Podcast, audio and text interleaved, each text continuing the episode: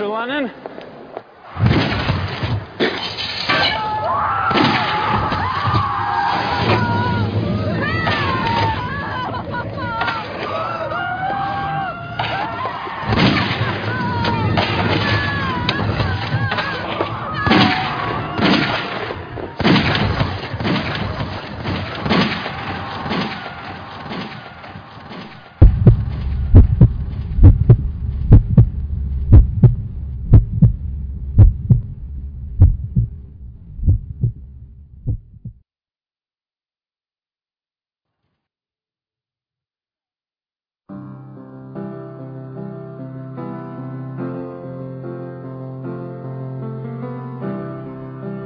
Música dejó de sonar cuando faltaban ocho minutos para las once de la noche en Nueva York.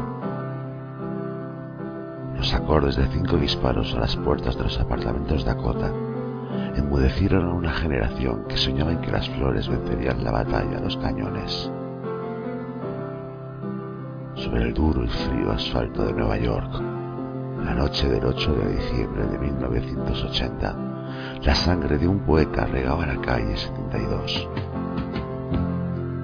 John Lennon, el artista controvertido, el genial creador, el ídolo de una juventud que soñaba con un mundo mejor, yacía desmadejado regalando a la noche los últimos suspiros de su más dramática sinfonía.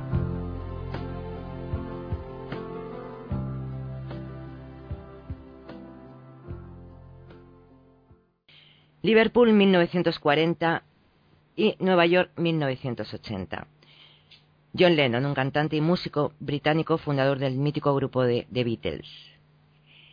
Más que basarnos en el asesinato, que seguro que se basan mis compañeros en el asesinato, pero en esa vida un tanto extraña, rara, eh, bohemia, cuando conoce a, su mujer. Buenas noches, señores. Hola, muy buenas noches. Muy buenas noches, Sasa. Buenas noches, buenas noches, Fernando, Pablo, Ramón. Te habías, te habías lanzado ya con el amigo John Lennon. Sí, me, he lanzado ya directamente a decir el año de nacimiento, el año de la muerte y ya está. De ganas que tienes de, escuchar el tema.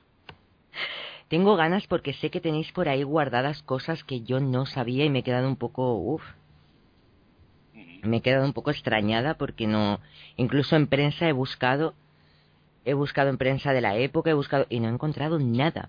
Y yo sé que vosotros lo tenéis. O sea que eh, digamos que la muerte se puede considerar como una muerte, no vamos a decir normal, ninguna muerte, si no es eh, por, por causas naturales, es normal. Pero sí que no tiene, parece ser, parece que no tiene ningún misterio porque es un fan, un fanático que, bueno, pues que acaba con la vida de John Lennon. No sé si me equivoco y hay algo en la muerte de John Lennon que vosotros tenéis que, que hablar. Pero sí que es cierto que tiene una vida un tanto extraña y un tanto bohemia a raíz de conocer a, a Yoko Ono eso sí que me gustaría que vosotros, a ver, Fernando, comienza, que tú tenías por ahí algo que decir. No, bueno, la vida extraña la llevaba incluso antes de. Yoko Ono se está cargando también un poco las culpas de que eh, las rarezas que pueda tener John Lennon le vienen dadas de Yoko Ono y no. Las rarezas de John Lennon vienen anteriormente y vienen ya desde su nacimiento, desde su nacimiento, no sino desde su infancia, que a los cuatro años eh, sus padres lo dan a una tía para que lo cuide y ya se desentienden de él y no vuelve a ver a la madre hasta los 17 años para colmo. Incluso esa madre, cuando él la recupera, cuando vuelve a tenerla, muere atropellada por un coche de policía. Por eso, muchas de las cosas de John Lennon que se atribuyen eh, como culpa a Yoko no son de, de Yoko Ono la culpa. Ella es una catalizadora eh, para que salga un poco eh, eso de dentro de él, pero, pero llevaba mucha carga, mucha presión dentro. Una infancia complicada, Ramón Pablo también, una infancia complicada, como nos decía Fernando, porque su padre, pues, pues bueno, era, era marino, no visitaba el hogar y a él lo dejan, como bien decía Fernando, lo dejan al cuidado de, una señora, no sé si hermana, tía, que se llamaba Mari, pero sinceramente eh, una infancia muy solitaria, ¿no? Sí, eh, es una infancia bastante solitaria. El padre trabajaba, era marino, y ya de por sí cuando lo visitaba era con muy poca frecuencia, hasta que un día pues terminó por desaparecer, luego lo abandonó la madre, tal como comentó Fernando, y esto pues siempre te marca un poco, ¿no? Eh, quizás ahí fue cuando John Lennon empezó a tener un poco esa característica que, siempre tuvo de rebeldía, de un poco de, personaje inadaptado ¿no? a, la, época. Y, quizás eso, pues sí, le, tuvo que marcar, desde luego. Y su mundo, pues terminó siendo la música. La música acabó siendo, pues, pues, donde él realmente se sentía a gusto, ¿no? Luego, poco a poco, como ha comentado Fernando, ya cuando conoce a Yoko Ono, mm, sí es cierto que muchos fans y muchos seguidores la acusan a ella de haber roto lo que es el grupo de los Beatles, pero yo más que roto, lo que creo que influyó en la vida de John Lennon, Yoko, fue en, buscar nuevos ideales, ¿no? Fue cuando la música ya fue más música de protesta, un poco más de rebeldía cuando viajan a Estados Unidos y ahí ya es cuando comienza realmente a despuntar John Lennon como un personaje de, lucha por la paz.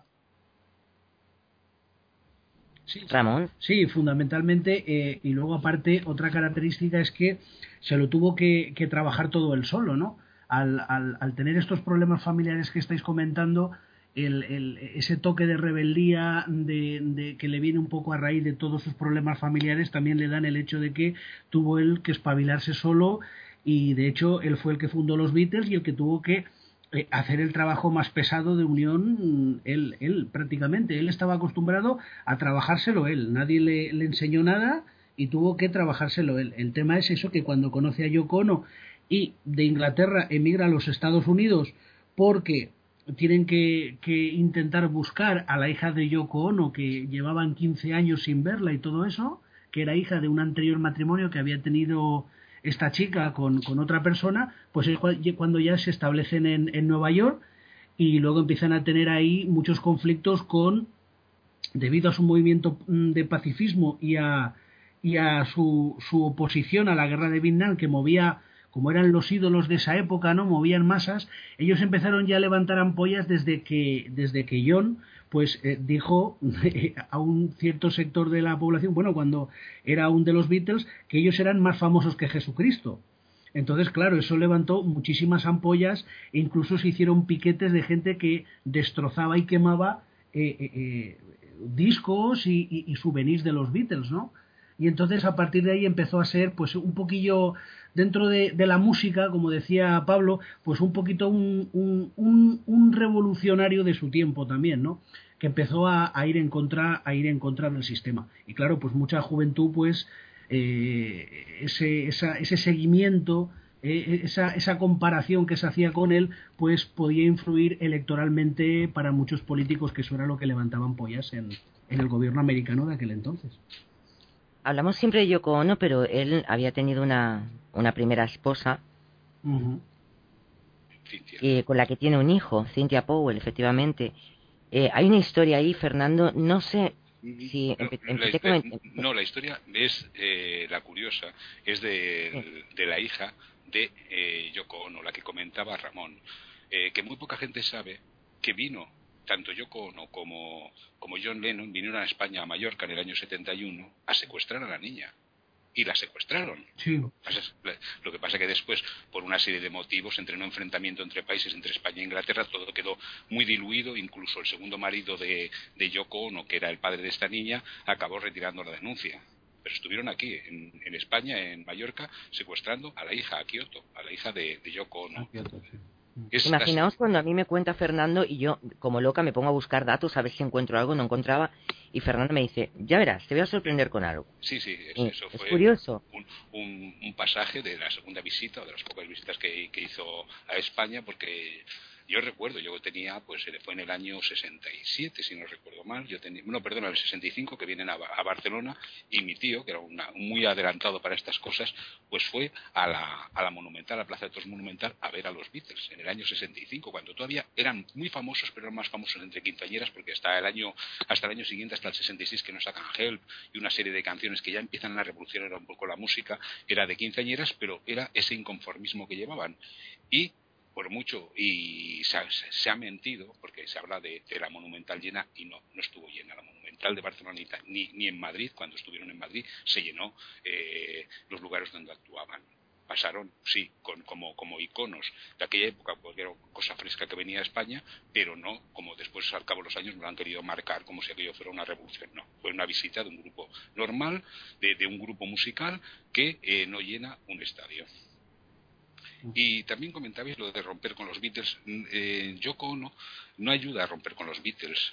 El que más ayuda a romper con los Beatles es el representante, el Brian Epstein, que este hombre está a punto de dejar en la ruina que ellos cuando eh, se disuelven ya los Beatles se tienen que montar otra compañía para ver cómo pueden defraudar al fisco, cómo pueden hacer operaciones extrañísimas para blanquear dinero, pero es ahí cuando los Beatles ya realmente se rompen, cuando, cuando miran las arcas a ver qué les ha dejado Brian Epstein, que es el que les llevaba todas las cuentas, y han visto que les ha mal vendido los derechos de autor, que cualquier persona con sus canciones puede hacer lo que les dé la gana. Y entonces ahí es ya cuando viene el rompimiento total de los Beatles. Y también, eh, perdona que, me extienda un poco más. No, no, eh, mejor porque queremos saber sobre él no lo de, lo, de Yoko Ono, que eh, todo el mundo la, culpaba de la separación de los Beatles, incluso la culpaban casi casi de la muerte. Y si veis una entrevista que le hacen al asesino, a Chapman, eh, que se hace Larry King, o sea, un periodismo esto mm. eh, muy amarillista, él llega a decir, no, ella hizo porque le pregunta el Larry King, ¿y qué hizo ella? Se acercó a él, dice, no, no, ella se escapó hacia unas escaleras, se separó del cuerpo cuando la había disparado, y entonces el propio Chapman la justifica diciendo, es lo que hubiera hecho todo el mundo.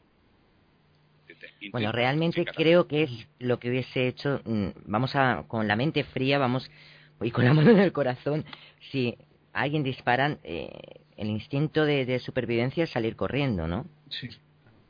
Yo creo que poca gente se quedaría aferrado a, no sé, a no ser que sea un hijo, que sea, pero poca gente se quedaría. Y, y, más cuando el propio asesino se queda con la pistola en la, en la mano, ahí petrificado mirando, porque encima no es que huyó o, o, o, tiró el arma, no, sino que se quedó con la pistola en la mano apuntando hacia el suelo, allí mirando el cuerpo el cuerpo de, Lennon, efectivamente. Entonces, yo no quiero ser mala persona, pero vamos, yo saldría corriendo. Claro, llegó, entonces un vigilante de seguridad y, le, le, quitó la pistola y aquel no hizo ni ninguna demanda de, de, lucha ni nada. Y de una patada se la retiraron, pero quiero decirte, se quedó petrificado allí con la pistola es lógico que tú no te acerques a una persona que la ves que tiene una pistola en la mano y que acaba de disparar a otra. Es lo más lógico del mundo. Después que no se, nos, olvida hablar de este vigilante, que es un caso muy curioso. Hay varios casos también curiosos y, y me remito de nuevo a Fernando. Disculparme que sea tan pesada con Fernando, pero es que eh, el otro día tuvimos la oportunidad de hablar un rato y me hablaba sobre algo que yo estuve mirando que es esa manía por el número 9, porque él es una persona de muchas, eh, bueno, pues muchas manías, muchos hábitos eh, extraños, eh, como por ejemplo, pero muchísimas, estas fotografías en el baño, componer, tal, en el baño, todo. Y en la, cama, y en la cama. E, exacto. bueno, hace dos pero sentadas. Ah. Hace dos, exacto, hace dos sentadas importantes, una en Japón y la otra, en, bueno, propiamente en Gibraltar también, que es a donde van, donde se casan, también hacen esas, esas tumbadas o esos recibimientos a la prensa en, encima de la cama. Eh, me preguntaba sobre el, tema este del número 9. El número 9, después quizás si entramos, porque esto ya casi sería para cuarto milenio, la vida de John Lennon, sobre todo en el pasaje esotérico, es, es curiosísima porque hay unos puntos muy eh, muy curiosos, pero él eh, tenía el convencimiento del número 9, porque hay uno de los magos, de, los, de las personas que contratan, John Gren, que le hablan del número 9, él, él asimila el número 9 y empieza a casar todo. Es fácil en numerología, eh, casar los números, es decir, bueno, si sumo esto con esto y el resto esto me sale tal, pero él ya parte de la base de que nace un día 9 de octubre, él ya toma el día 9, ella nace el día 18, 1 más 8, 9. Eh, Paul McCartney nace un día 9, me parece que es de noviembre, eh, día 9. Eh, para redondear más, él ha estado viviendo en el número 9, que es a donde su madre eh, le mandaba, donde vivía con su tía, el número 9 de, una calle de Londres, que, bueno, de, Liverpool, que no sé el nombre, o no sé, tendría que buscarlo, que también vive en el número 9. Y él va haciendo las conjeturas siempre con el número 9 porque dicen que, que dicen, el mago le ha dicho que es un número poderoso y él es el que representa. E incluso el día de su muerte, que nos consta el día 8 de diciembre, llegamos al convencimiento de que es el día 9 en el lugar donde ha nacido. Sí, sí, sí, sí, en Liverpool era, era día 9 ya, él muere el día 8. Exacto. Eh, de diciembre, pero ya era 9 en Liverpool. en casi todas las cosas importantes de su vida aparece el, número 9 o el día 9. No quiero recordar mal, eso alguna persona me lo podría confirmar, pero creo que con Yoko Ono se casa también un día 9. Cuando se casa en Gibraltar también es un día 9. Es un número muy presente, pero es que es presente todo el esoterismo dentro de la vida de eh, John Lennon y más multiplicado por mil desde que se junta con Yoko Ono. La conoce un día 9, pero es que además uno, uno de sus hijos nace el día 9 también. Sí, sí, sí. Es, curioso. La calle que tú me decías, la de Newcastle, mm, eh, que aparte tiene nueve letras. Si queremos entrar a, ser un poquito más rebuscados, sinceramente, eh, es todo. Mm, es curioso porque además están nueve años juntos. Sí, sí, es, la presencia del número 9 en todo, unas veces un tanto forzada y otras no, como es la suma de 1 más 8, pero, pero bueno, pero es que eso vendrá todo dado por, por esa por esa brujería que ellos buscan. Ya después contaré una anécdota sobre, sobre hasta qué punto llegaba eh, su creencia dentro de la magia y, y, las misas negras. Pablo, te damos paso que no te tenemos vetado. Tranquilo. te damos paso, te damos paso ya mismo. Las cenizas de Lennon, eh, es algo que también se han hecho preguntas. ¿Qué pasaba con ellas? ¿Qué ha sido de ellas? Bueno, en teoría, por algunos de los datos que constan por ahí, las cenizas fueron expandidas por, Central Park, porque Yoko no quería tener una, tumba propia para, John Lennon y por la decisión que tomó de expandirlas por Central Park, donde allí sí hay un monolito que del recuerdo de él. Pero vamos, eh, lo, que llama la atención de esta pareja sobre todo son sus, excentricidades, ¿no? En todo, en su forma de vivir, en su forma de comportarse. Fueron, desde luego, bastante incomprendidos, ¿no? Sobre todo después de haber formado un grupo como el de los Beatles. El rumbo que tomaron fue muy, muy distinto, muy diferente del que llevaban dentro del mundo de la música. Sobre todo por esta influencia que, que de Yoko Ono, que, que ya de por sí es todo un personaje, ¿no? Porque creo que incluso su padre descendía de, del emperador de Japón, porque es una familia también bastante curiosa, la de Yoko Y ya te digo, su forma de vestir, su forma de comportarse, la letra de sus músicas, siempre estaban rodeados de, polémica y de excentricidades. A lo mejor también era lo que ellos perseguían, ¿no? Llamar un poco la, la atención, de ahí que se acabasen convirtiendo verdaderamente en unas figuras y unos modelos de la época y sobre todo, pues ya te digo, la carrera que comenzaron en Estados Unidos, yo creo que mm, ahí el tema está también el de la guerra de Vietnam. Eh, John Lennon cuando comenzó con sus actuaciones en Estados Unidos, que ya empezó con mal pie, con, como decía Ramón, con esa declaración que hizo de decir que eran más conocidos que Jesucristo, lo cual ya nos marcó a la hora de llegar y aterrizar en Estados Unidos, y en el momento que ellos se involucran un poco ya en lo que es la guerra de Vietnam, pues tenemos otra vez al señor Hoover con el FBI que lo marcan como un enemigo del Estado. John Lennon empieza a mezclarse con gente de, de aquella de la extrema izquierda de la época, con el famoso grupo de los siete, las manifestaciones en Chicago, y a raíz de ahí propone una serie de conciertos en los que Nixon y, el propio Hoover empiezan a, marcarlo como un objetivo porque creían que verdaderamente el objetivo de Lennon era el, desbancar al propio Nixon ¿no? y crear una especie de revolución.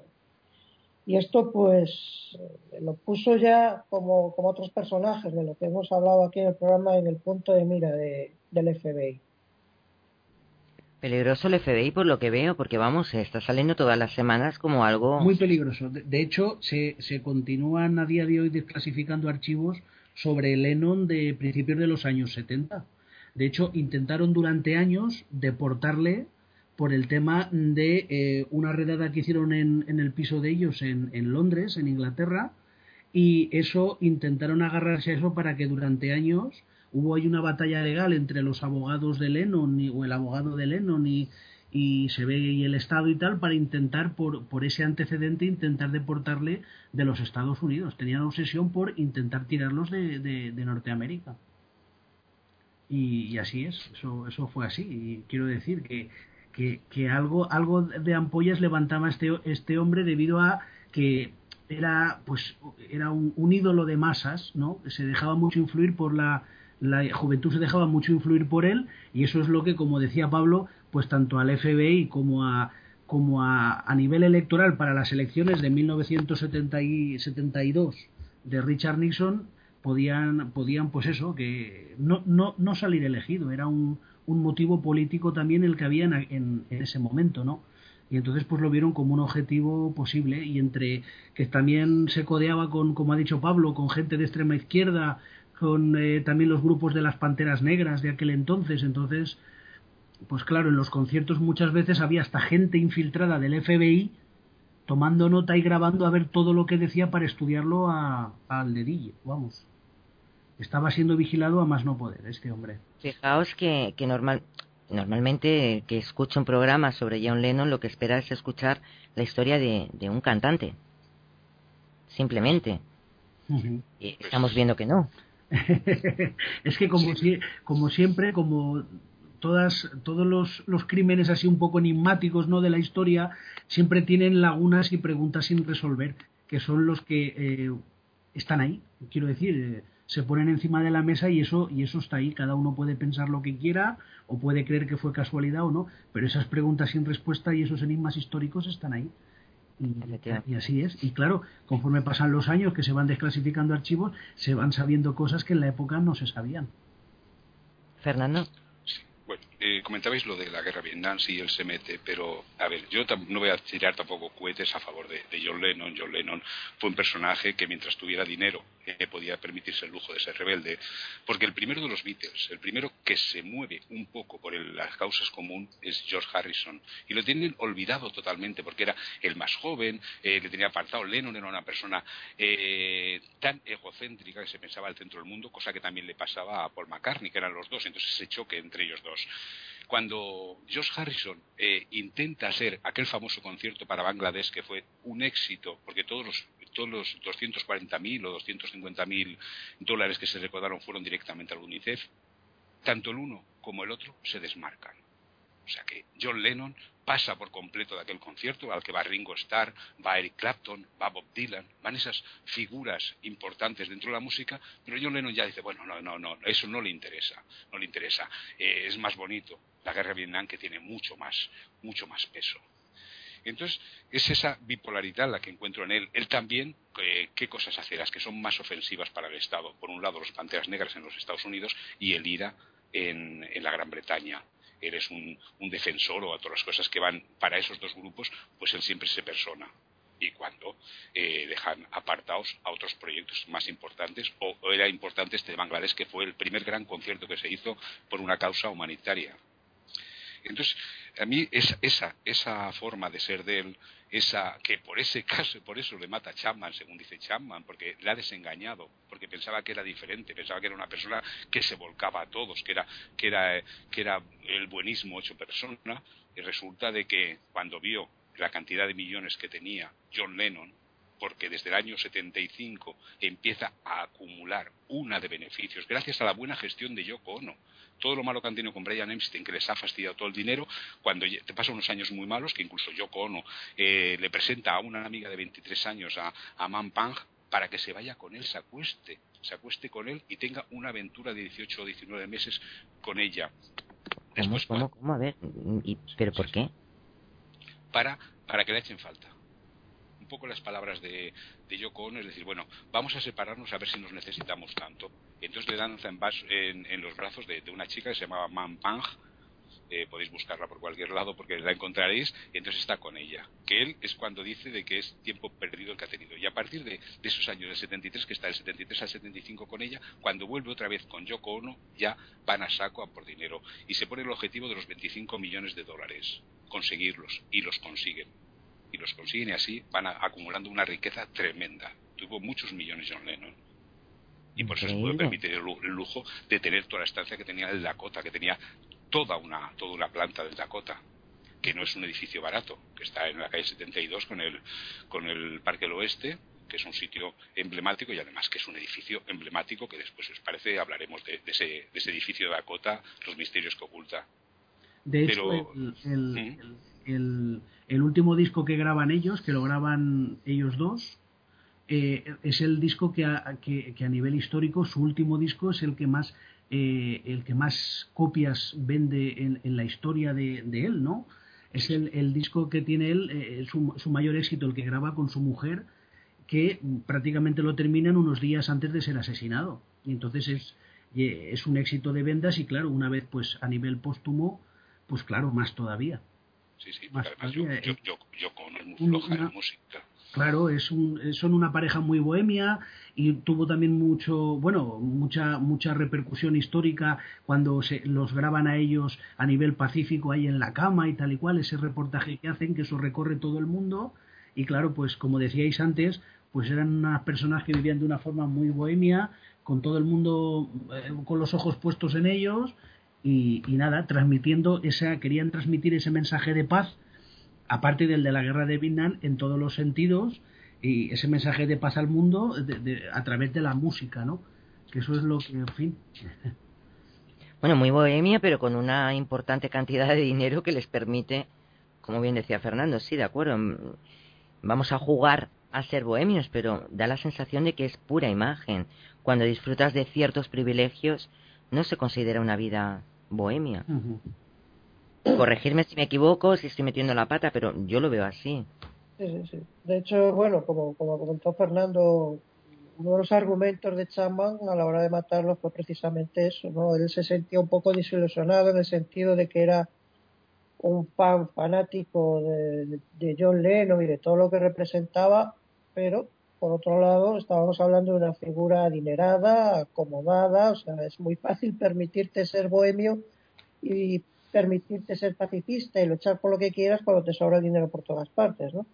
Y eso fue un poco el reproche que Chapman, dentro de que, bueno, ya hablaremos de, del trastorno que tenía este hombre, lo que justificó un poco lo que el crimen que él cometió, ¿no? Se sentía un poco frustrado con, con esa imagen de, por un lado, el líder pacifista pero por otro lado tenemos a un señor rico, potentado, que además en aquella época ya había dejado bastante al margen lo que es la lucha pacifista y se había centrado, como dijo Fernando, más en, sí mismo y en su fortuna y esto fue pues uno de los puntos claves para que Chapman tomase la decisión de, acabar con su vida. De hecho, unos años, unos años posteriores también, eh, George Harrison, otro de los Beatles que habéis comentado, también fue víctima de un atentado en su casa recibió también heridas por arma blanca de un fanático también que se le coló en la propiedad intentó asesinarle. Creo que fue sobre el año 99, una cosa así. Y a la casa de John Lennon y Yoko ¿no? antes de irse a vivir los apartamentos de Dakota, también entran a robar y les roban, también, también entran, sí. Fíjate que los, los Beatles han tenido un poco como esa maldición, ¿no? De, de con los años, una vez que se deshizo el grupo, han intentado, luego también Paul McCartney, no le ha pasado nada, pero bueno, los problemas tuvo también su mujer y tal, tuvo también, quiero decirte que tuvo también mucha mala suerte, que yo los Beatles un poco los años han tenido como una unas casualidades que han acabado han acabado pues eh, con unas consecuencias negativas, ¿no? A la larga. Hablabais de, de esa persona que, bueno, de, de la persona que se encarga de su seguridad. ¿Qué pasó en esa noche de, de 1980? Pues lo más, lo más sencillo, una, una persona coge una pistola y le pega cuatro, cinco disparos, cuatro acierta y, uno no. Eh, esa noche, ¿qué es lo que pasa? Pues que este persona, este Chapman, por lo que hemos dicho, quizás desilusionado o quizás por otros motivos, eh, se acerca allí. Es curioso, porque aquí nos tendríamos que ceñir a, una serie de datos también esotéricos eh, de lo que hay. Es lector de un libro muy curioso, de un libro buenísimo que es El Guardián entre el Centeno. Es, es una persona que, debo, que, es, que es su Biblia. El Guardián entre el Centeno es, es su libro eh, de cabecera. Entonces, ese libro ha tenido maldiciones. resulta que ha sido el libro de cabecera también de la persona que disparó contra Reagan. Eh, Charles Manson lo tenía también. Y siempre ha traído esa, esa mala suerte, ese libro, o se ha, intuido que tenía algo. Él dispara, él se queda, como muy bien decía antes Ramón, se queda con la pistola durante un momento eh, con la mano bajada, con la pistola, casi sin saber lo que ha hecho. Que ahí empiezan un poco las conjeturas y un poco la teoría conspirativa. Él baja la mano. Viene el vigilante, el vigilante de la finca, el, conserje, le reduce, le tira la pistola al suelo y, otra persona más a, la parte de la pistola. Pero ¿quién es este vigilante jurado? Sorprendentemente es eh, una persona muy importante dentro de los anticastristas, que es Perdomo, San Genís Perdomo.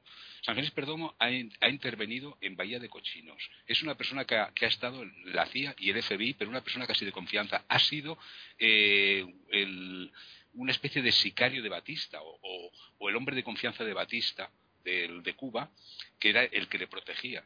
¿Qué hace ese personaje allí? Un personaje con tanto, ya no poder, sino conocimientos, porque se le involucra también dentro del asesinato de Kennedy. ¿Qué hace allí siendo conserje? Y además, un día que, eh, que era los que hacía guardia haciendo suplencias. Estamos hablando, disculpadme que os interrumpa para, para que los oyentes, yo me pongo de oyente, como sabéis, siempre, eh, estamos hablando de un personaje que no estaba cuidando de la seguridad de John Lennon. No, no, no, era, el, conserje de la finca. Ajá, vale. Pues en ese conserje se junta todo eso. Se junta de que es un personaje de la más baja catadura. Es un personaje que, sabiendo quién es, el policía ni le, ni le interroga, ni dice nada, da por bueno todo lo que ha dicho y ya se da, eh, ya pasan de él ya ni tan siquiera le hacen ninguna pregunta. Me parece que aún sigue vivo, debe tener unos 80, 81 años, me parece que todavía sigue vivo Perdomo, pero ha intervenido en eso por los anticastristas. En Bahía Cochinos ha estado con el FBI, ha estado con la CIA y es el que es el que presencia la muerte. Y además, con el agravante de que cuando Chapman, eh, la primera vez que ve que hay fotos de a John Lennon esa misma ese mismo día, porque ese día eh, el chaval este, Chapman, está en la puerta a primera hora, hace firmar, firma un papelito, eh, firma un autógrafo John Lennon y se va. Y al cabo de un montón de horas vuelve, pero y, no se ha movido de ahí Chapman, ha estado hablando con Perdomo. Han estado hablando ahí tan tranquilos, dice el Perdomo, que discutiendo de, de castrismo y anticastrismo. Ese es el punto más negro y el punto más curioso que hay en esta historia, que, es la que después ha llevado a todas las conjeturas de que pueda ser una conspiración, un lavado de cerebro. Eh, se comenta también que el, libro este, El guardián entre el centeno, eh, se lo utilizaban eh, la CIA para los lavados de cerebro, pero ahí, queda, ahí queda ese personaje, porque incluso lo que decíamos de Guardián Centeno, también Lee Oswald, Lee Harvey Oswald, también lo tiene como libro de cabecera. Y Sirhan, y también, el que mató al, al, a Bob Kennedy, también. También, eso iba a decirte, el asesino de Robert Kennedy y el, y el, el, el, que intenta asesinar a Ronald Reagan también tienen este libro. Yo creo que estas personas, mm, a nivel histórico ya se comentó en aquel entonces, podían ser sospechosas del proyecto aquel de la CIA de control mental, el proyecto Macultra, sí que luego son personas que cometen, cometen el, el, crimen y luego ni se acuerdan ni de lo que han hecho, ni de cuándo, ni de dónde. Entonces, claro, eh, no puede ser casualidad, Fernando, lo que comentabas de el conserje. Ese conserje no va a dar la casualidad y encima, encima es un suplente que va a estar allí en ese eh. momento con ese currículum no puede ser. No es una... Eso te iba a decir, era el portero suplente, pero además... Infiltrado, como, como podía ser eh, cualquier tirador de cualquier edificio de contra, en un magnicidio. O sea, una persona que está infiltrada, una, no es casualidad, no puede ser casualidad. Bueno, este cubano que tiene ahora unos 80 años, como decía Fernando, eh, se, hubo una, una supuesta muerte en el 74, pero no se notificó nada a los familiares, por lo tanto, no. Pero es él el que acusa directamente a Chapman. Sí, sí, sí. Él, ha visto todo. Habían dudas eh, que, que, de que hubiese podido ser Chapman. Bueno, yo, yo desde mi punto de vista creo que no había ninguna duda, porque las pruebas en este caso son abrumadoras. Además, Chapman tenía una lista en la que estaban varios personajes famosos, no solamente John Lennon y Chapman eh, se, pudo comprobar y se pudo probar que todo lo que es el atentado a John Lennon estaba ya premeditado de antemano. Él tenía intención de matarlo. Mm. De hecho, uno de los viajes que hizo para, para acabar con él, pues tuvo problemas a la hora de comprar la munición en Nueva York, debido a la licencia de armas que tenía, allí no podía adquirir la munición. Mm. Volvió a Atlanta, allí adquirió la, la munición, que además son balas balas de punta hueca, que son las balas que causan más daños. O sea, que sabía, sabía lo que estaba usando y sabía lo que quería hacer. Son balas que se usan para matar. Y, así lo hizo. Luego, posteriori, fue cuando viajó y, y, cometió el crimen. Yo creo, difiero un poco lo de Ramón, sí, llama muchísimo la atención que, vaya, qué casualidad que nos encontramos con Perdomo, esa gente de la CIA, con contactos en el FBI, justo el día que matan a John Lennon. No me gustan mucho las casualidades, pero yo creo que en este caso a mí no me cabe duda que fue Chamba. No, que no hay detrás, digamos, una conspiración. Sí la pudo haber en su momento por parte del FBI, pero en este momento en el que él ya se había alejado mucho de todo lo que es esa lucha social, no creo que fuese para nada tema de, de, algo maquinado. Creo que fue simplemente la obra de una persona con un trastorno mental. Eh, exacto. Nos falta... No olvidemos que habían discutido, ¿eh, Fernando? Ellos habían discutido. eh, perdón, Pero nos falta un motivo. Eh, para, para, para la conspiración esa que se puede intentar atribuir, falta un motivo. Entonces, como, como no, no hay motivo, en, el año 80 ya está ya más que pasado de moda ya este, este tipo de, revoluciones eh, de cantantes y hay muchísimos, empezando Joan Baez, eh, continuando Bob Dylan, hay muchísimos, hubieran tenido que eliminar todos y era por lo que decían las canciones. Nos falta el motivo, da, eso sí, eh, las casualidades, lo que decía yo del número 9, pues cuando, cuando en cualquier tema intentas buscar conexiones, pues las vas a encontrar y después las casa cada uno como quiera. Yo, yo también soy del parecer de que, de que esto fue una muerte, eh, un asesinato de una persona que admira a una persona y después resulta de que le defrauda por algo, que, no es un caso único, que, seguramente Pablo, pues en este tema habrá en criminología, habrá estudiado muchísimos casos en los cuales esa, esa atracción eh, tan fuerte es, como el amor, que, en un momento determinado igual tienes muchísimo, muchísimo amor y eso se acaba convirtiendo en, en el odio más, más fuerte que existe. Y entonces, pues, pues puede, puede más darse ese caso que, que no. Las, casualidades están, lógicamente, de, Perdomo, igual que, que volvemos a, vuelvo ya a decirlo de lo, esotérico. Las casualidades o, también la casualidad del guardián entre el centeno y de, y de muchas cositas. Pero a mí, eh, para, para, atribuir una conspiración me falta un motivo, un motivo real en que diga vale, a eh, Kennedy pues encuentro los motivos, eh, Bob Kennedy también los puedo encontrar, Marilyn puedo encontrarlos, en Lady Di no los encontré y en, este pues me cuesta mucho verlos. Hay un dato curioso que, os decía, perdonar que me esté metiendo tanto hoy, pero me fascina eh, el tema, no la muerte de él, el asesinato en sí, que yo estoy con Fernando, creo que fue eso, un fan eh, decepcionado y, y como hemos hablado otras veces, fan fanático es muy peligroso. Pero sí me resulta curioso que, este personaje, Perdomo, que algún día deberíamos tocarlo, y, el asesino de, Lennon habían estado discutiendo sobre la invasión de Vallacochinos y el asesinato de Kennedy, y fueron momentos antes del asesinato a, Lennon. O sea, ellos habían tenido un contacto, ¿eh? Sí, sí, sí, sí, están hablando toda tarde. Ellos estuvieron todo el día hablando, de hecho porque este chaval estuvo ahí rondando el edificio Dakota desde, desde primera hora de la mañana. Luego se fue a comer y luego volvió y efectivamente tuvo ese contacto con, con Lennon cuando le firmó eh, el, el, LP o el disco que tenía y, y le dijo él, ¿quieres algo más? Y dijo, no, no, tal. Y entonces ya se fue y tal y cual. Y ya se quedó él como, como contento, ¿no?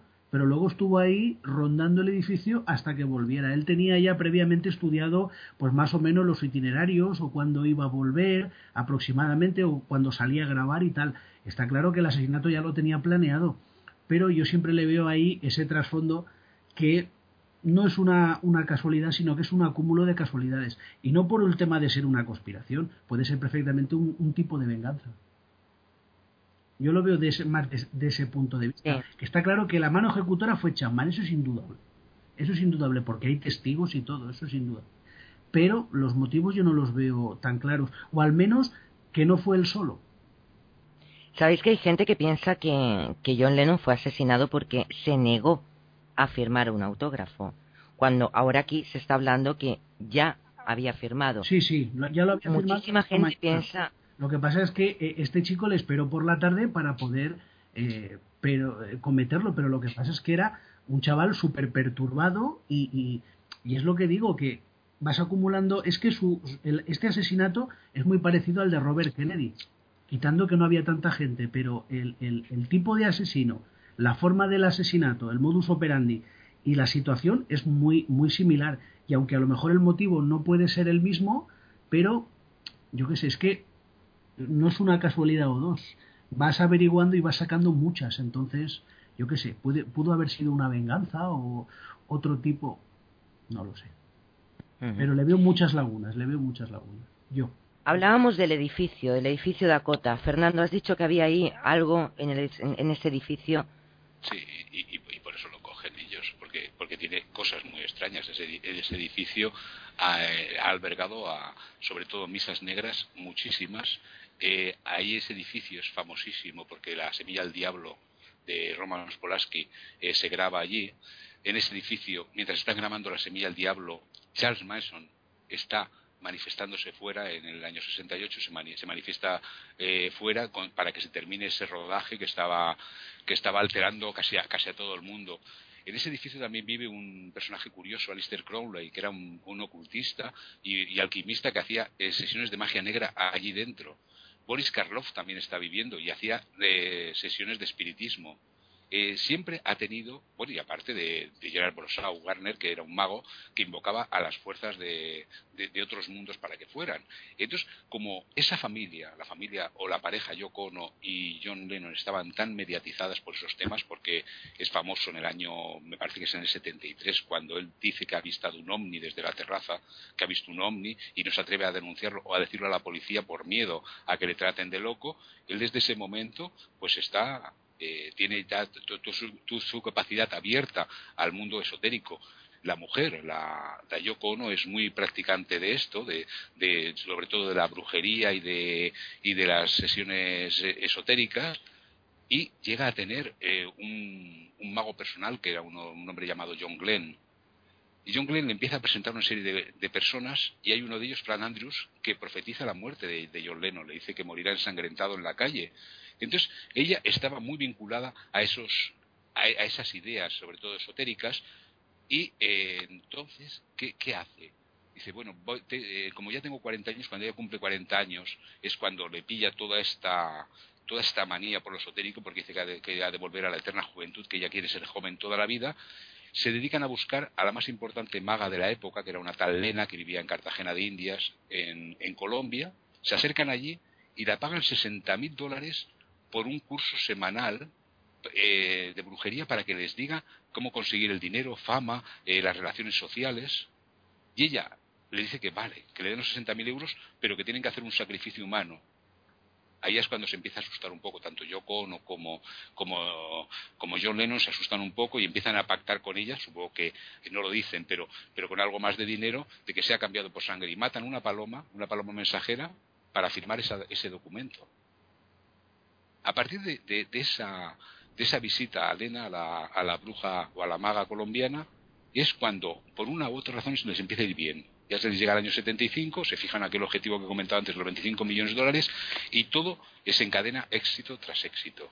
Pero es que ellos tenían muy arraigado ese sentimiento de siempre, el sentimiento de que había otros mundos, de incluso él cambia eh, él era de anti él dice lo de Jesucristo casi como una provocación y al final acaba siendo medio católico o muy o, roza mucho el catolicismo En, sus, en, sus, ideales. O sea es todo un camino que, que van recorriendo eh, por, por esa zona oscura y por eso se van a vivir al, al apartamento Dakota. Bueno para las personas que crean en eso eh, podrán pensar que es el precio que, que pagan de, de tantos años de éxito como cuando se dice que se vende el alma al diablo.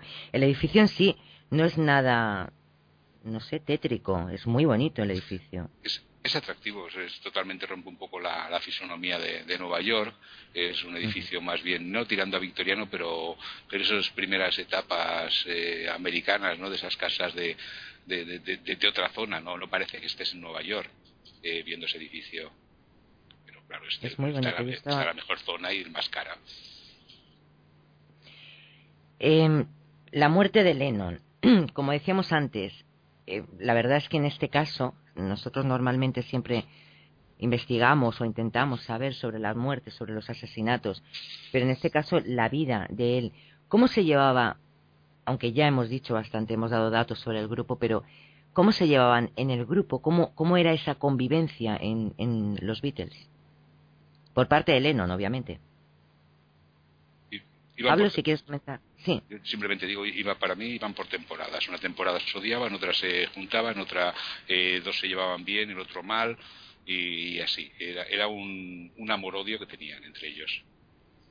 Sí, no era, no era un grupo tan cohesionado como la gente podía pensar. De hecho, pues al final acabaron diluyéndose. Pero lo que dice Fernando, era un grupo que tuvo sus altos y sus bajos y, yo creo que hubo bastantes piques entre ellos, por, un poco llegarse el protagonismo, que desde mi punto de vista el protagonismo se lo acabó llevando Lennon más que nada por su, por su personalidad, porque desde luego era el, digamos, el personaje más extrovertido, el que más llamaba la atención, el que se centraba siempre en las cámaras sobre él, el que siempre decía cosas sacadas fuera de contexto.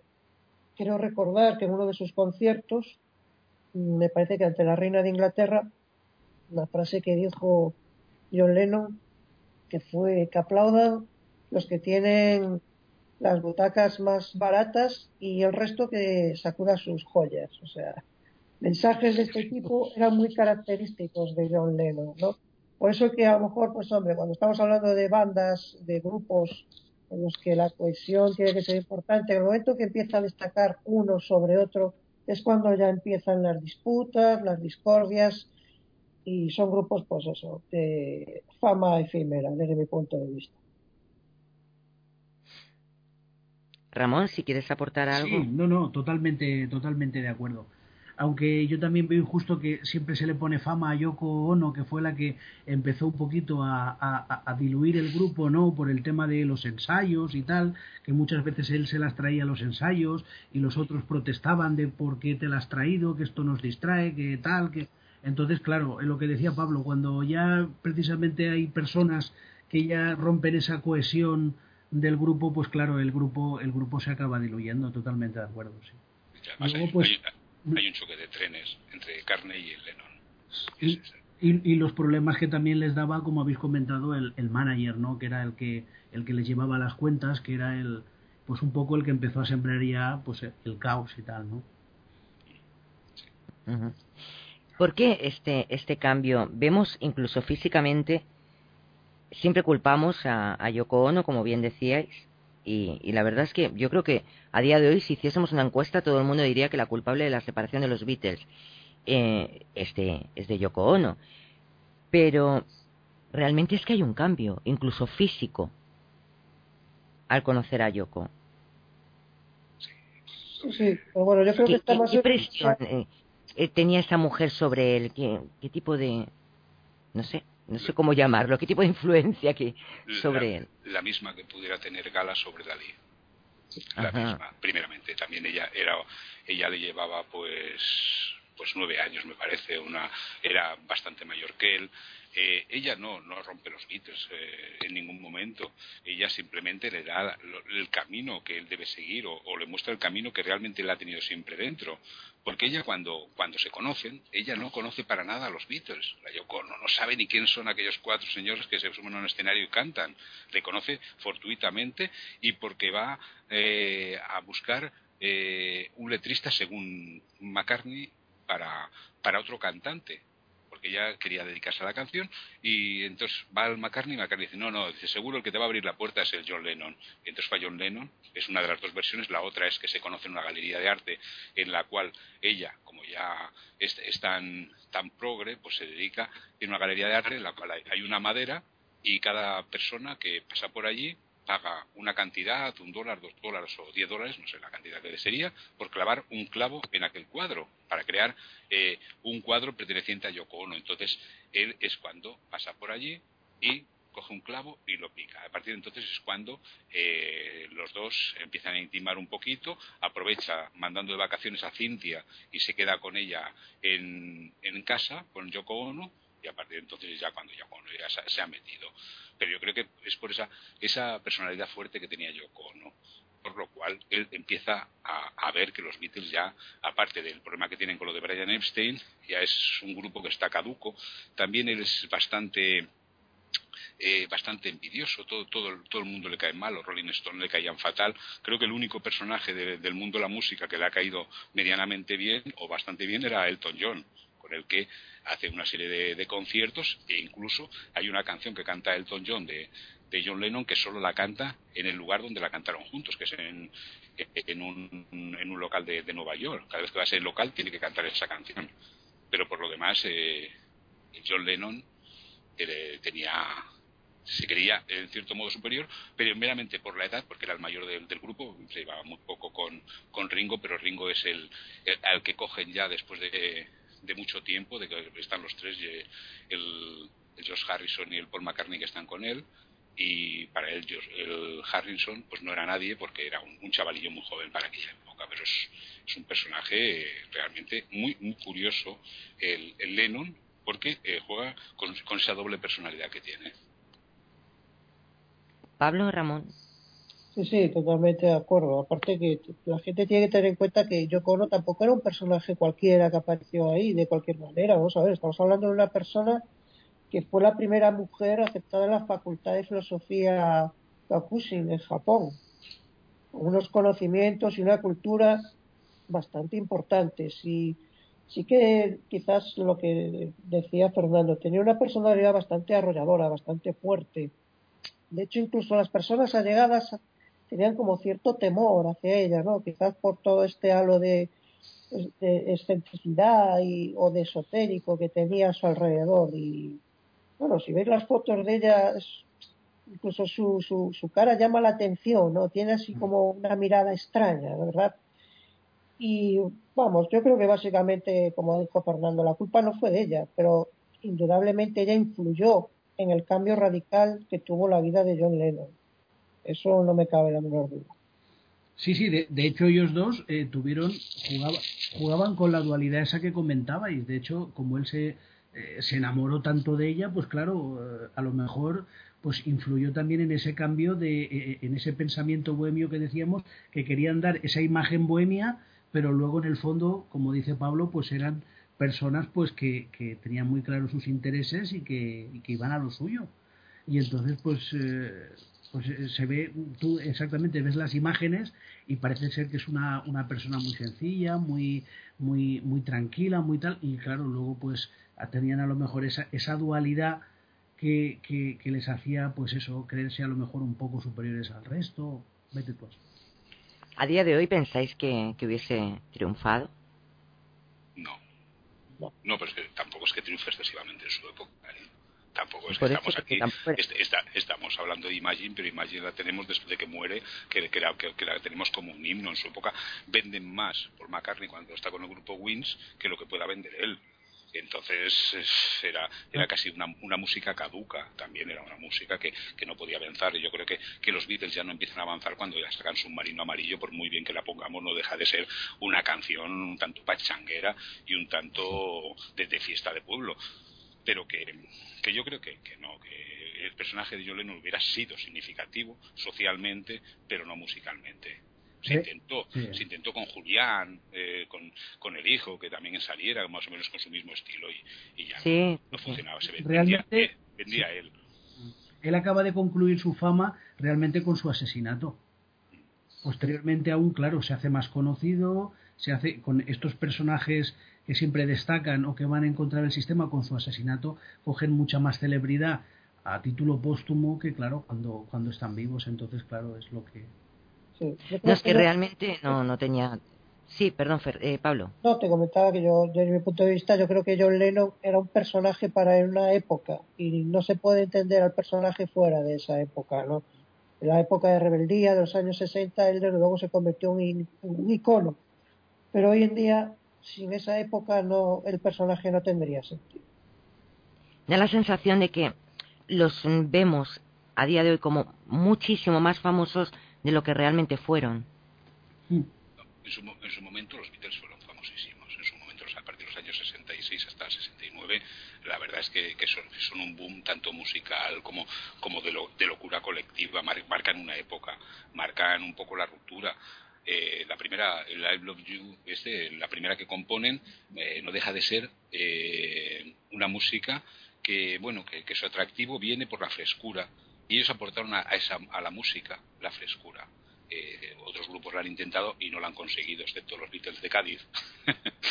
los Beatles de Cádiz, pero que, era, era, en su época sí fueron, pero sobre todo a partir de sacar Help ya fueron ya, y Abbey Road ya fueron un grupo con una, una seriedad, con unos arreglos del, quinto Beatles que, que, murió el otro día, que lo comentábamos el Martin, eh, que ya desarregla muy, muy bien las canciones, se las pone.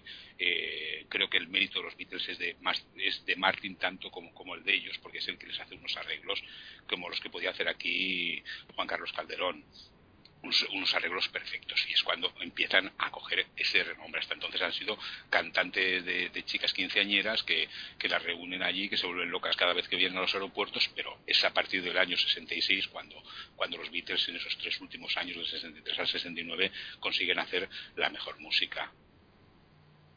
Mm.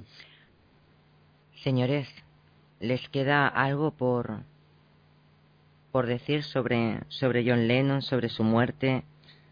Bueno, yo quería comentar lo que había comentado Pablo también de que eh, se habían dispersado sus cenizas en Central Park. Sí que es verdad que unos años después de su muerte, eh, Yoko Ono sí que eh, donó un millón de dólares ahí a, la ciudad de Nueva York para dejar una especie de parcelita dentro de Central Park donde se rumorea que posiblemente se dejaron ahí sus cenizas. Pero mm, oficialmente nadie sabe dónde están porque también había otros rumores que decían que se las habían las habían tirado en, en su casa que tenía cerca de, del mar o de un lago en, en, en, la finca de ellos también que eran otra casa que tenían. Entonces quiero decir que eh, es, eso de las cenizas eh, encuentras varias opiniones. Y luego pues yo cono efectivamente para que le recuerden y tal que es donde creo que han puesto un monolito una estatua pues donó un millón de dólares a la ciudad de Nueva York para que ese trocito de Central Park siempre fuera, que está muy cerquita del edificio Dakota, fuera recordado pues pues John para, para a, lo largo de la historia. Yo como dato eso añado que, bueno, no sé si lo sabe la gente, pero este año creo que es que coincide precisamente la revisión para la concesión de la libertad condicional del asesino, de Chamba. Mm este mismo año. O sea, que es posiblemente, no lo sé, se la han quedado, pero este año. Estaba en cadena perpetua, creo, le, le dieron la cadena perpetua. Este año revisaba su condena, sí. O sea, que igual, igual este año lo ponen en libertad, no lo sé. Fernando. Pues no, yo el otro día acabé recomendando un, un vídeo de YouTube que era el del último discurso de Martin Luther King y hoy recomiendo, lo subiremos a la, a la página, el vídeo de la entrevista que le hace Larry King a Chapman veremos la, manera y la frialdad con que un asesino puede hablar de su crimen. Como sin, dando, sin darle importancia, ¿no? no se siente culpable de nada. Me recuerda muchísimo al, al libro al final de Rasputin de Yusupov, porque es que este ni, lo justifica ni nada, pero es que tampoco siente ninguna culpabilidad. Explica los hechos de una manera tranquila, eh, fría, eh, desapasionadamente, eh, cómo va allí, cómo le pega los disparos, cómo se le queda la mano bajada, cómo como el, el otro, el conserje, le coge y le reduce, pero es para ver esos 5 o 9 minutos de, una entrevista que le hace Larry King, que además, por suerte, los que no sabemos o conocemos muy poco el inglés, está traducido al castellano. O ¡Ah, qué maravilla! Está subtitulado al castellano. Es, es impresionante esa frialdad de, de, una persona que ha matado a la otra y no siente ningún tipo de culpabilidad. Esa frialdad, nosotros que tenemos la suerte de contar con criminólogos, eh, sería también interesante, yo os voy dejando temas caer, pero sería interesante hacer el perfil psicológico de algunos asesinos que, que no tienen ningún mm, síntoma de arrepentimiento, que en las entrevistas se muestran, como tú bien dices, fríos, distantes, incluso a veces orgullosos. hay un momento incluso en que dice de que, de que eso podía ayudarle a tener fama a conseguir la fama. Fíjate, conseguir la fama matando a otra persona. No, no, pero es que muchos de ellos eh, quieren convertirse en famosos matando a otra persona. Sí, sí. Es, muy preocupante que una persona diga, y, pero no es el primer caso, el de John Lennon, vamos a ver, hay millones de casos de personas que dicen que van a pasar a la historia por asesinar a otro ser humano. Sí, sí. No debemos olvidar que a Chapman en concreto se le diagnosticó una esquizofrenia paranoide. estamos hablando de personas con un trastorno mental, aunque él nunca reconoció que tuviese ese tipo de trastorno y nunca fue tratado por el, por el trastorno. Y de hecho es uno de los motivos por los que está cumpliendo condena todavía, por no haber reconocido este tipo de trastorno mental. O sea, estamos hablando de una serie de personas muy, muy concretas y muy particulares. Con esto no queremos generalizar, ni mucho menos. No, por Dios, no, no vayamos ahora a pensar que cualquier persona que se quiera hacer famoso, no. bueno, este tipo de personajes que tienen esa obsesión con fans o con famosos, o van por la vía de decir, bueno, esta, esta persona me, me he enamorado obsesionadamente con ella y tiene que ser mía, y si no es mía, no es para nadie, o bien tenemos el tipo de fan como, como Chapman, que por un momento dado se sienten fracasados al haber centrado toda su ilusión sobre, sobre esa persona a la que idolatran y de alguna manera esa, al sentirse defraudados pues optan pues, por el asesinato. Yo también os digo una cosa, eh, no deja de ser extraño que a una persona que no se le niega el autógrafo, eh, que, que incluso está esa cercanía, luego dispare. No deja de ser curioso. Extrañísimo. Eh, normalmente un fan, estamos hablando siempre de personas enfermas. No quiero decir con esto que mañana vayamos a ir a un concierto, yo que sé, de quien sea y le vayamos a pegar un tiro por el amor de Dios porque no nos firme un autógrafo. Pero en el caso de este personaje. sí, Fernando. En ese vídeo que, os comento, en el vídeo de, de la entrevista a Larry King, hay un momento en que él dice que lo mata porque en su mente dentro hay alguien que le está diciendo hazlo, hazlo, hazlo. Es, eh, sí, porque él pensaba que unos pequeños seres eran los que regían su vida, que lo que decíamos antes del libro de El guardián entre el centeno, que era su Biblia, pues eh, tenía montado allí eh, unos personajillos dentro de él, por lo que parece el Chapman, que son los que le dicen mátalo. Una persona cuando mata a otra, hay muchos que, que dicen he oído voces en mi interior que ha hecho mátalo. Pues él lo que le sonó en la cabeza fueron esas palabras, hazlo, hazlo, hazlo. Pero iba preparado ya. Sí, sí, iba con, su... Iba preparado. Y planeado el asesinato. Aquí hablamos de premeditación, perdón, entonces no sé yo. Bueno, en fin, eh, no sé si, si a nuestros oyentes lo que pensarán, si esto fue el FBI también, porque como lo metemos en todo, no se meten, es que están metidos. Pero si queremos decir, es, que se meten solos, ¿verdad, Pablo? Sí, sí, están, están, ahí, ahí siempre, da un poquito de miedo a esta gente. Pero bueno, si queremos deciros que os vamos a dar unas vacaciones muy cortas, cuidado, muy cortas. Como sabéis, llega la Semana Santa y va a ser imposible grabar, más que nada, pues porque cualquiera de nosotros en nuestras ciudades tendrán pasos tendrán y, va a ser imposible entendernos y hacer un buen programa y ofreceros un buen, programa con una calidad de sonido que, que, sea, que sea buena. Por lo tanto, les voy a dejar una semana de vacaciones, señores, ¿qué les parece? Yo de ti también, César, lo que haría sería ponerles deberes ponerles deberes para que nos digan si les interesa algún tema, que nos lo pongan en, sí, porque Están como muy sumisos, ¿verdad? Sí, se tragan todo lo que decimos. Efectivamente. y, que nos hagan trabajar un poquito. Confían, confían en nosotros. claro, pero bueno, pero que desconfíen un poco, por Dios. Además, eh, hay gente muy activa que participa muchísimo, que da opiniones, que están ahí todas las semanas en, en ese maravilloso chat que tenemos. Y, y yo pediría que esta vez seáis vosotros los que elijáis no, no dejarlos a ellos tres. No, no, no, no, no. No, y a mí mucho menos porque yo empiezo a sacar casos muy extraños. Entonces no. Mejor vosotros, elegir vosotros un tema. Durante esta semana nos lo proponéis y nos ponemos con ello. ¿Os parece? ¿A vosotros os parece bien? Perfecto. Sí, sí, sí. Es un examen. Genial. Intentaremos sacar nota.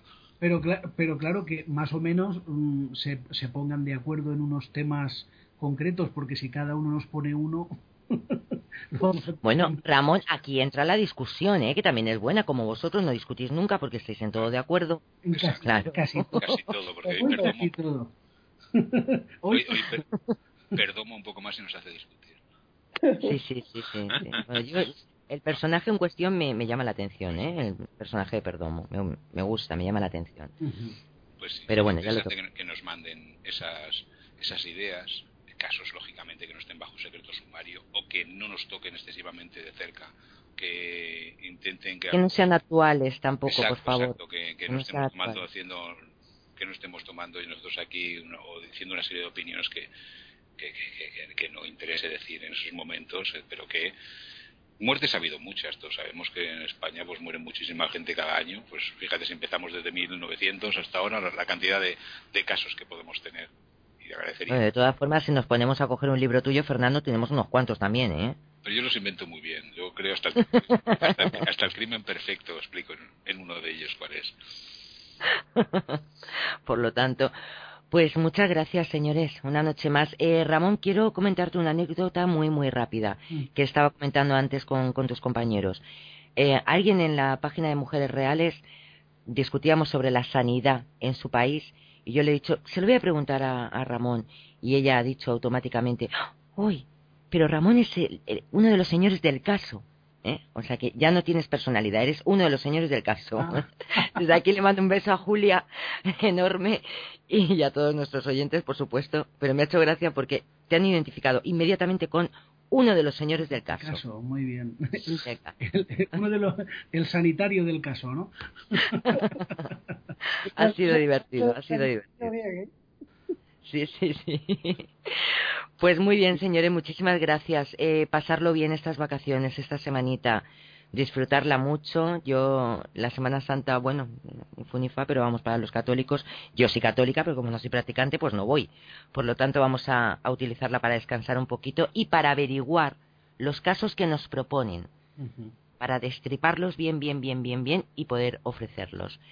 Feliz noche. Igual felices sueños. y hasta el próximo caso. Adiós, hasta luego. Adiós, buenas noches, hasta luego.